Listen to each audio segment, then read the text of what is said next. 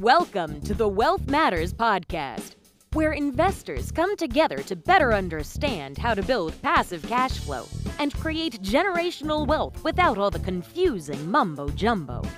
Here's your host and co author of Amazon number one bestseller, Alpesh Parmar.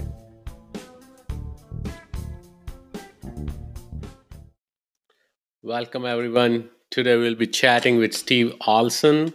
He has been in real estate game since 2002 and he's currently the director of sales for the Fourplex Investment Group, which goes by FIG. They develop Fourplex projects in Salt Lake City, Houston, and Boise metropolitan areas. Here we go. Welcome, Steve, to Wealth Matters Podcast. How are you today? I'm doing pretty well. Yourself? Good. Thanks for asking, and thank you for taking time out of your busy schedule. Sure. Happy to do it. Hey, Steve. So, can you tell my listeners what exactly do you do? Yeah, I I run the uh, sales and marketing for the Fourplex Investment Group, or FIG for short. And FIG is it's a little misleading in that uh, it's not actually a company; it's just a brand. Okay. But uh, under under that brand umbrella, there are four separate companies that are called the Fig companies, and one's a developer, a builder, a brokerage, and a property manager. Oh wow! Okay. Yeah, same same ownership across all those companies, and they all work together to produce these new construction fourplex projects in the markets that we uh, operate in. Hmm. Interesting. So, uh, how did you get in real estate, and how did you become like a business owner or entrepreneur? I'm not sure. It happened, right? Here I am. Um, I, I, think for a lot of us, we fall into it, and then you look back ten years and you go, "Oh, I've been an entrepreneur in real estate for ten years." What do you know? That happened. but uh, it, it, you know, it was funny. I was in, I was actually in college, and I worked at a at a kind of a call center slash fulfillment area for one of those oh, okay. late night real estate real estate gurus. okay. Oh. And uh, this was in uh, two the early two thousands, like oh two, I think. Mm-hmm. And um, you know, back then it was actually a lot easier to flip properties. Yes. Than it is now because just nobody was really doing it in right. significant quantity now I get asked all the time, "Hey, I think I want to flip properties." Oh, so, everyone wants to be a wholesaler and flipper, and everybody and their dog. Yeah, same it, thing. They keep asking me, "Why don't you wholesale? Why don't you flip?" I'm like, "It's a transactional business. I don't want to go get into it." I know. Yeah. Uh, well, I maybe I'm wrong. Doing but, it. yeah, yeah. Maybe I, I, you and I are wrong but... for everybody, but if somebody asks me that question, it means they haven't wholesaled or flipped before. yeah. I mean, I've I've done plenty of it, and I I get it. it you can make money doing it, but it's not investing. Exactly, it's an yeah. active business. You know, people. Yeah, it is. Because the same thing they ask me, oh, should I do I need an S corp or LLC for wholesale and flipping? And I'm like, okay, you want you have already done a flip, and you don't even know what kind of legal structure you need, then, then mm-hmm. you you are in right. trouble. yeah, it's you're just buying a product for low and selling it for high, which is the what any business does, right? Yes. And I mean that's not bad. You just need to know what it is, right? It's, too many exactly. people have the I'm at the beach on my laptop view of what wholesaling and flipping. Yes. and it's not. You're at a really gross house, you know, sitting in yes. in dog hair negotiating with somebody in a terrible situation. Uh, exactly. Um, that that's what it is, and it's just there's a lot of that. But yeah. there's things I really liked about it. But I think we we chased a squirrel there and got off track. But I I I was just in college and I worked for a company that that taught people how to do that. I, I wasn't teaching them. I was just the guy taking calls and shipping boxes, just helping kind of on the administrative side. But I was down the hall from these coaches that help people do do the real estate and thought, man, this sounds pretty good. I, I, maybe I'll maybe I'll do a little bit of this and I can pay for law school because that's what I was going to do at the time. Oh, okay. Wow. And um, now here we are. so did you ever get into law school? No, no. I, it, in fact, when I did my first deal, my it was a, a wholesale transaction. I was sitting in college in my undergrad, and I had 12 credits left to go. And at the time, this this was when text messaging was just barely becoming a thing. I think it was 25 cents to send or receive a text message at the time. Oh yes. And and a lot of times you'd send one to somebody and they didn't know what just happened. It, it was like the first time they ever got a text message. In fact, the first text message that my wife ever got was from me. it and, was uh, expensive. I remember that time. Yeah. Yeah, exactly. One is when I got my phone, and then it was expensive. And it now now it's all anybody does. You yeah. know, my kids don't even know that you talk on a phone. so, anyways, I I had one of those Blackberries with the yes. kind of click wheel on the side. That's what I had at the time, and it buzzed in my pocket in this class, and it was my friend letting me know that I had just made a good chunk of money, you know, for for a college kid you know a couple hundred bucks is a good chunk but it was yes. far more than that so in my college eyes i was now worth like a billion dollars and it was time to quit wow. and I, I left college and um, 12 years later i actually did end up finishing the degree online uh, but no law school for me no thank you yeah you don't need it now i don't know you, you use the people that went, I need plenty, right? You always need yes. advice on legal matters, but exactly, yeah, it's not for me. But that's why you have those, you know, attorneys, right? yeah, you need them. I just don't want to be them. Right.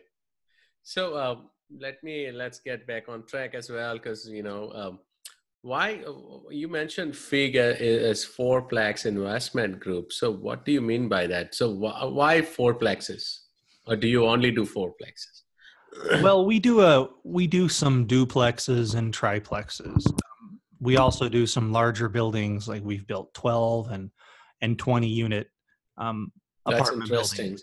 Yeah, is is a part of our our overall fourplex project. Sometimes a city may say, "Hey, you know, we want you to go a little bit higher density over here, or do like an apartment building style," which is fine. Um, the the core of our business, though, you know, the Big Mac, right? At, at Fig is the fourplex and it's a very specific niche because it it kind of is where commercial investing and residential investing merge together. It's where it very first starts to begin, and at the core of it is Fannie Mae conventional financing. Right, this is the the yes. best kind of financing out there, and you know that in any real estate deal, it's just as much about the kind of financing you can get as it is the actual deal, right? Because the right. financing can make or break a deal many times and that's why the market has been so kind to investors over the last few years because money's been cheap right? Interest rates have been low. So the the main crux of it is that you can get a conventional 30 year fixed loan on one to four residential units. Yep. So you can get it for a home a duplex a triplex or a fourplex but anything above four you got to get commercial financing and that's a whole new discussion as to how that works and, and what you're going to be able to qualify for on something like that. So the average investor, if they have a good debt to income ratio, they've got the down payment of 25%, um, would really benefit from fourplexes because the key is here that Fannie Mae and Freddie Mac will only let you have 10 conventional 30 year fixed loans. That is correct. If, if you have 10 loans, but, but you've got $30 million in the bank, it doesn't matter. They're not going to give you an 11th loan. Nope. Right. So, uh, so I'm going to interrupt here and just yeah. remind my listeners as well. So, yeah, if you want to get traditional financing on an investment property, which is one through four units, you can, on your name, you can get up to 10 loans uh, and then you're maxed out. If you are, you know, filing taxes or if you're married, then you can go get 10 loans on your name plus your 10 loans on your spouse's name. But you have to plan for that situation. Yeah, yeah, you've got to file your taxes the right way. Make sure you show enough income for both of you, right? Without making one of you look broke in the eyes of an underwriter. It's it's a bit of a balancing act, right? So, um, yeah, it, the the whole philosophy then is that uh, nobody wins at Monopoly by buying little green houses. Nope. Right. Eventually, you want to get into buildings, and so if you want to maximize the use of the conventional Fannie Mae financing then the best way to do that is with fourplexes because with those 10 loan slots or 20 if your spouse is getting it you could get in theory 40 doors or even up to 80 doors, 80 doors yeah. That that's crazy if you think about it. Yeah even if you can get to 40 doors by the time you someone retires that that's that's significant because i know a lot of people who keep talking about it. They only go up to four or five properties. So that means four or five doors and they're done. So yeah. Yeah. Yeah. So it's, you know, it, fourplexes are, are funny because you, you can make a, a different play on them for, for whatever reason, builders put up a ton of fourplexes back in the 70s and 80s. And there are certain parts of town where you can go and you can find these little hodgepodge developments of those boxy looking fourplexes, right? right? Two units yep. up, two units down. Exactly. They, they exist, but those those areas tend to be pretty uh, pretty run down now that, because that, that is the problem. So when yeah. I'm looking, I was looking for fourplexes and triplexes, and I'm like, ah, this is only either it's C or below neighborhoods, right? Sometimes D, and I don't want to deal with those tenants. yeah, eh, right. It, that, and because if the guy across the street from you gets in a bad way and he just lets whoever in, and they start parking on the lawn, he lets the roof go, right? That that place looks really run down when you need to get new tenants, they're going to look across the street at that. Yep. And they're going to go, I don't want to live here, or I don't want to live here at your price. And, right. and now it's that broken window theory, right? One broken window leads a neighborhood to go just completely down, yeah. down the tubes. So on the fourplexes that we're doing, we put them in HOA managed communities that we we write the CC&Rs and our investors oh, are the only okay. members. So you can't do that stuff. Now, granted when you put an hoa on a project like this it it makes the project more expensive right? So yes. some people think when they're looking at a fourplex they should have this crazy high rent to value ratio. If you do have that it probably means you're in that c or d area. C or d yep. Or or the fourplex just has a lot of work to do. So by the time you you put the the money into it after the fact your cap rate really is market right, right. so when we do this the, the return will look you know looks okay on the front end but it's very smooth and easy to manage on the back end because you don't have to take care of the outside of it. It's not your problem. Yes that's correct. So so what does the hoa cover? The outside it'll cover all the exterior maintenance of your fourplex including the roof i was going so, to ask that so yeah. roof is included oh okay the roof is included it also pays the master insurance policy Okay. So sometimes your fourplex might be attached to another one because we build these townhouse style, right? Okay. Uh, you, you can't risk that the guy next to you doesn't have insurance. That's why the HOA maintains right. master policy no matter what. Um, it also includes the water, sewer, and garbage for the tenants. Oh, okay. So um, that that's significant. Yeah, that's up. Typically, the we we're starting to roll out a smart home package. So each door has a a doorbell cam, a Nest thermostat, a smart lock. Wow, that's that's nice. That's so yeah. The cost of administering that is wrapped into the the HOA as well, and uh, also the maintenance, the landscaping, the snow removal, taking care of the pool, the clubhouse. So you know you're not the, the HOA line item would look hefty if you didn't know all those things. Right. Yeah. But yeah, if the those amenities amenities add up right and if, if you are attracting a good crowd good tenant base then then you need to have those kind of amenities yeah you want tenants to come you want them to stay a while yes that, that's the stability because what you know what i love on my on my duplexes fourplexes is that you know if i've got a vacancy or i had heavy repairs in one unit i've still got other streams of income that are coming in right. um, to service that. And and right now when everything's just been peachy in the market that might not seem as important but when things get a little tougher you can't have your your income streams too decentralized right? You don't want them all coming in from one spot. Nope. Totally agree yeah i think i got off track again. I have a tendency to do that but no, you asked no, me a no, question this is, this is good though. Uh, okay. so, uh, why uh, new construction? I think you kind of tell on it because uh, but what kind of once you do new construction pretty much the repair and maintenance is uh, re- close to zero or how does that is that why someone would prefer new construction or is there anything else well, I think there's a few reasons, and and I don't I don't sit here and claim for a second that new construction is the end all be all. There are lots of great investment opportunities out there. Um, probably some of the reasons why somebody would gravitate towards new construction, and I'm not speaking about just us, well, yet, but uh, number one is well, what's on the market that's existing? It's it's pretty underwhelming right now. right what's out there and when you're in an atmosphere where you know getting existing inventory is tough or what's out there is no good but you still feel like the economy is good and you want to invest what's your choice well you got to create new inventory right you got to build it which is what we do um, beyond that many of the reasons on new construction every real estate deal in my opinion has a certain amount of brain damage that comes with it, right? Or we could just call it headache that comes with it. And yeah. you have to choose how do you want to take your headache? Right? Do you want just a little bit? Do you want it spread out over time and a lot at the end? Right? Yep. New, new construction, you're electing to take the majority of your headache at the beginning, right? Because you have to go through this process with the builder, um, all the variables that can happen with that um, probably the biggest headache is is how do I know what my interest rate's going to be when this thing's actually done? That's an unknown, right? Okay.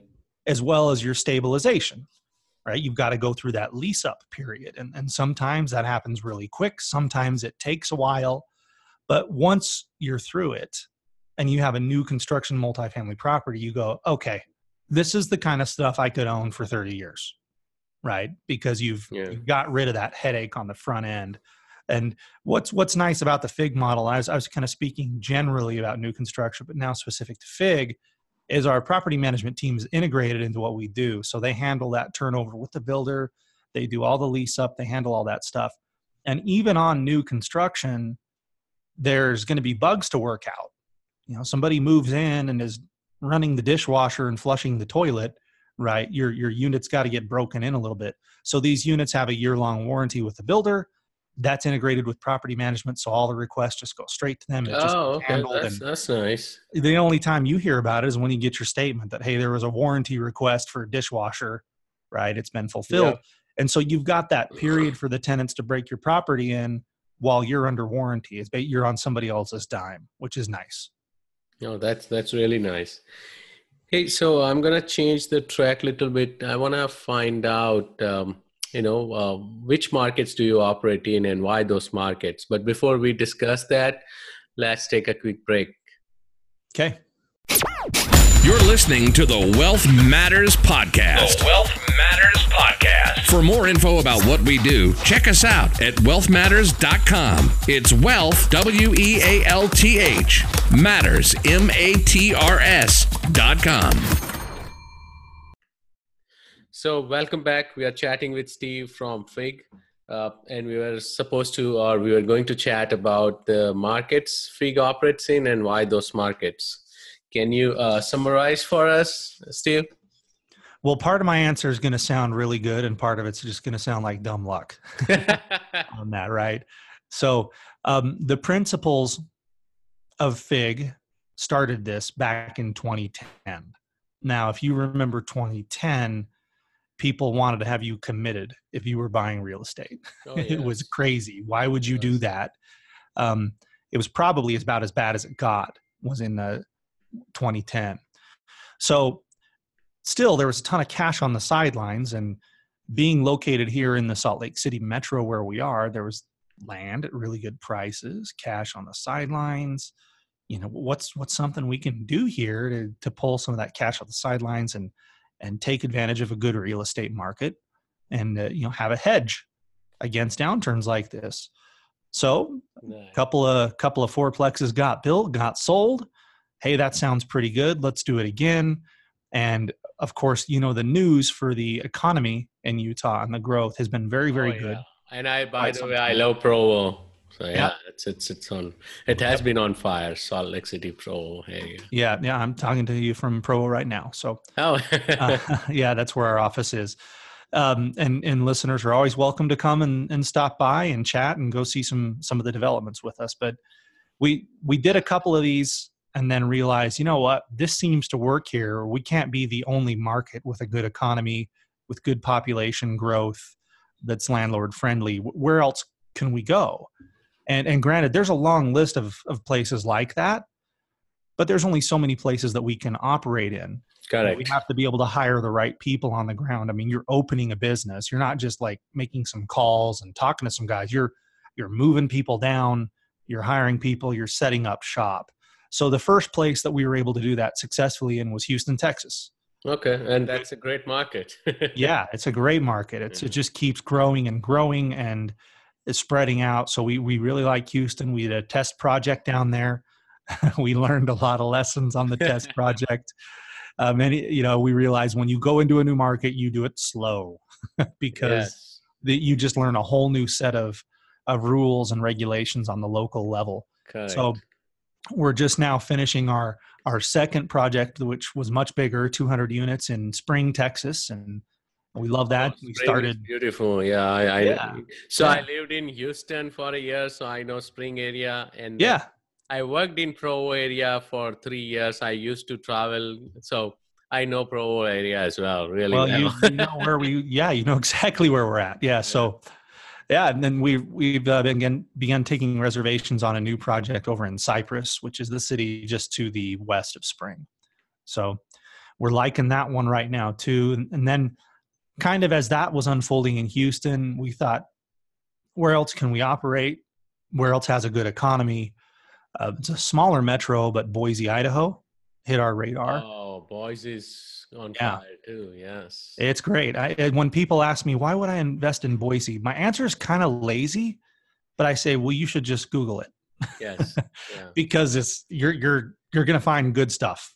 Yeah, on, on the Boise Metro. I think Boise was number one or number two on job growth last year. So I, I, I think per capita it was. Yeah, yes. you're you're right, and and all these states that we're in Utah, Idaho, Texas, they're always jumping right. around in the top five uh, on on most of these metrics.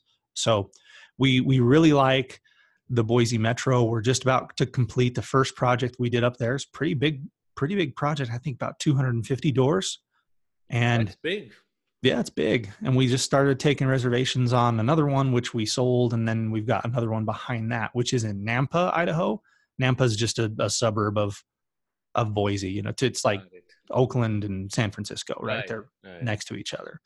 So we we like those cities because we can operate there. Good employment growth, diverse diverse economy, very landlord friendly areas, and and we we plan to add more markets. We've got one where we're kind of researching right now. We have some land under contract. We're very carefully going in. I don't want to give away uh, the name right away. I can give you a hint.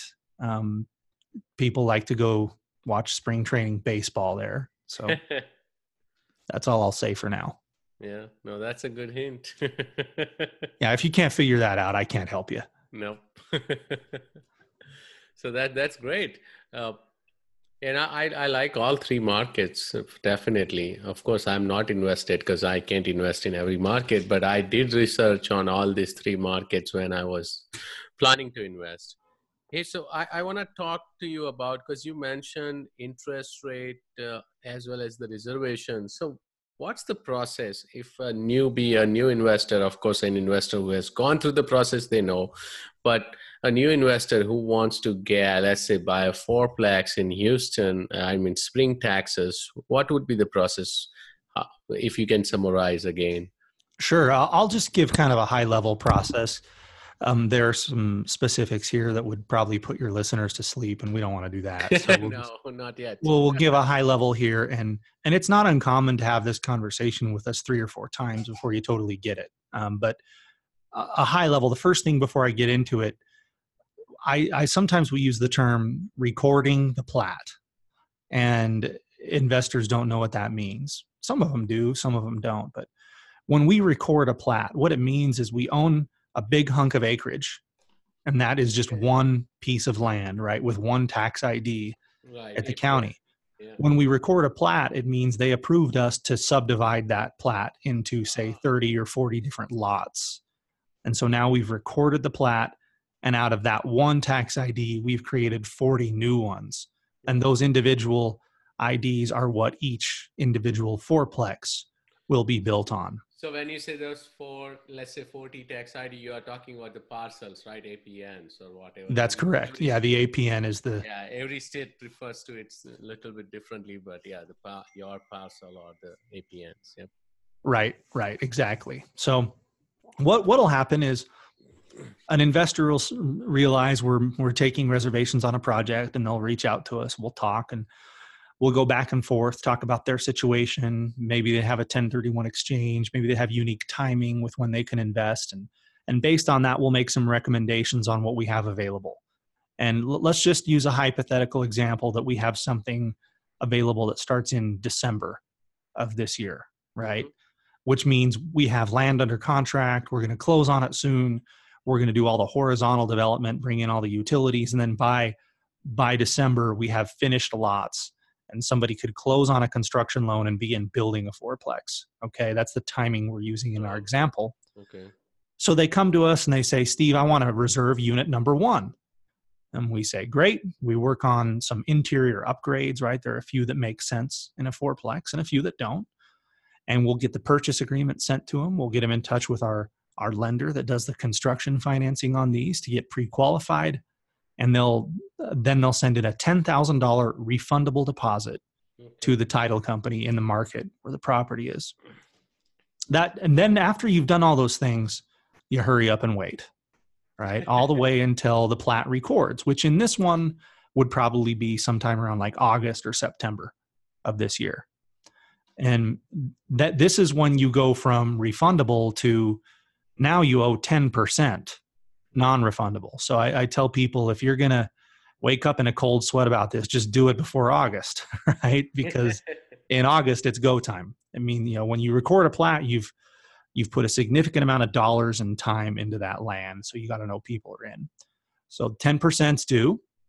You'll you'll wire that to the title company. We'll remind you. We coordinate with you on that. And now you hurry up and wait some more. And once we start getting into probably early to mid October, you're going to hear from the lender again and they're going to line up your closing for the construction loan and they'll they'll update all the usual suspects like bank statements and w2s and and anything that has changed in your financial situation and they'll get that final approval done for the construction loan and when you close in december you'll come in with another 15% because you already had 10% in okay. and this is a 25% down product okay. right yes now, on top of that, you're going to have like 30 grand or more in closing costs. And that sounds really high. The reason being is that you're going to prepay a year's worth of interest on that construction loan. So the bank doesn't have to oh. chase you for it every month as the builder draws against the loan. Um, the rest of the closing costs are normal, right? Appraisal, insurance, right. lender right. points, that kind of stuff. So yeah and then then you hurry up and wait again right now it's now it's under construction it's typically a 10 to 12 month build time, and uh, you'll just sign draws every month as the builder sends them over. If you're going to be in Boise or Utah or Texas and you want to check it out, just let us know and we can walk the site with you and show you your sticks and bricks or your concrete pad or whatever phase right. your your fourplex is in. And uh, when it gets close to being done, the lender will get in touch and update your financials. Keep your keep your financials clean during construction. Don't go buy a Ferrari or anything. You got to be able to qualify for a refinance. And so when you're when it's done, you'll refinance, and the property management team will also already be ramping up the marketing and working on your your tenants for you. So that's just kind of a high level summary of the process. So it's yeah, pretty much you have to be prepared, as you said, wait for waiting as well as you know make sure your financials are in order. Yeah, yeah, we just call that the armchair value add, right? You're just sitting there waiting because anytime you take a piece of raw dirt and you convert it into an income producing asset, the market likes that. You you created value. So yes. uh, I can't ever I can't say this for sure, but it's been true in every case so far that the price that somebody pays for a, a fig fourplex is is a good chunk lower than what it's ultimately worth when it's done. Okay, that that's awesome. And armchair course, value add. Yeah, of course. So you know, by the time you you know get into the property and the construction has completed of course the you know property values have appreciated um, and then the construction standards you are following that would also add value to the property that's correct. Yeah and it's in a master plan community so exactly. then you have investors who want to buy after the fact when these things are done and they're they're less they're they're a lot more risk averse Yeah, don't want to wait for a year and a half and and have all these uncertain variables they just want that asset that's making money right now. A lot of times they're doing yeah. a 1031 exchange or they just don't uh, want They that. want turnkey asset pretty much, which is operating and it's in good shape, right? Yeah, exactly. brand new. and and Warren Buffett, I'm probably going to butcher the quote, but he said, certainty comes at a price. Yes. Right? of course. Hey, so one more question I have is what kind of returns investors should anticipate in this markets or this kind of projects? You know, again, just a ballpark like cap rate or ROI. What have right. you seen? um, we typically look at the IRR, but uh, your cap rate's going to be six and a half to seven on new construction. Okay. Your your cash on cash would be like five or six. Your IRR would be in the low teens. Um, where uh, big reason I do these, uh, you know, I like the cash flow, but they're really great for cost segregation. If oh yeah, to because you get that year one bonus depreciation. I totally forgot about that because it's new construction, everything is new. Yeah, yeah. So That's that good. that just uh, all of our metrics in our pro formas can't take that into account. It's very effective for that because you you can just get a truckload of of depreciation in that that first year and really front load it. So if you're tired of paying a bunch of taxes, that might be an option for you, but you know that that's complicated based on the individual's tax return. I don't know all the details, but in right. general, yeah, it's a it's a great property to uh, segregate like that. Yeah, and uh, you brought up a really good point because usually, you know, on a single family, the cost of getting cost segregation done isn't worth right. But when right. you have a fourplex or you know two fourplexes in the same community just getting a cost seg study is is usually worthwhile right again yes seg is a big topic so we can't discuss we are almost running out of time but i'm i promise my listeners that i'll have another uh, you know expert on cost segregation soon on the podcast and then we can go into the detail of cost seg yeah, yeah, it's a it's a great vehicle. You know, that's taxes are the biggest expense you'll have in your entire life. So yep for me, these investments are they're just as much about that as they are the the, the cash flow and and those other metrics. So there you have it. That's awesome. Anything else uh, you or I missed? Um, no, I don't think so. I mean, when, when we get into specifics on various properties and timing, of course, we would go into a lot more depth on this. This is just meant to be a high level, but right, you know, it's just a new construction fourplex. Don't overthink it. That's what it is. You know, I don't claim that it's the only great investment out there, but I, I, definitely believe it should be in somebody's portfolio. I buy them. I have one almost done with construction in Spring, Texas. I have another one reserved in in Cypress, and I'm I'm circling one of our larger units here in Utah right now. Nice. Um, this is in addition to what I already own. So it's a it's a good a good asset, and I plan on continuing to buy them. Yeah, and oh, that's awesome. And I'm actually going to have you back on the show when you announce the new market so that we can discuss about that market in detail. That sounds great. Yeah, I was down there a uh, couple weeks ago checking out some various sites. So uh, one of them actually in a federal opportunity zone. So oh, nice. That's that. that even makes it better. yep. Yep. Exactly. So that's awesome. Hey, um, Steve, how can I, how can my listeners reach out to you? Sure, I'll I'll give you two ways. Number one is just go to www.fig.us. Okay, that's our website, and you could just fill out a contact us form there. Uh, or just shoot me a call or a text. My cell number is 801 362 3392. 801 362 3392. Usually a quick text is best because I'm you know always jabbering on the road. Yeah yeah. So but uh, if you send me one you know we can set up a time. I'll get you some more info and uh, you know make sure you, you you understand what you're getting into here which we we think is great but you know we got to go over the details. It's important to do. That's great. Thank you so much steve. I enjoyed it. Thanks for having me. Glad to be here. Have a great weekend. Bye you do the same. Bye bye if you're on the fence about investing or have any questions about alternative investments, please reach out to me at alpesh at wealthmatters.com. It's A L P E S H at W E A L T H M A T R S dot com. Thanks for listening to the Wealth Matters podcast. If you enjoyed it, please leave us a five star rating on iTunes so others can enjoy the show too. Have a great week and happy investing!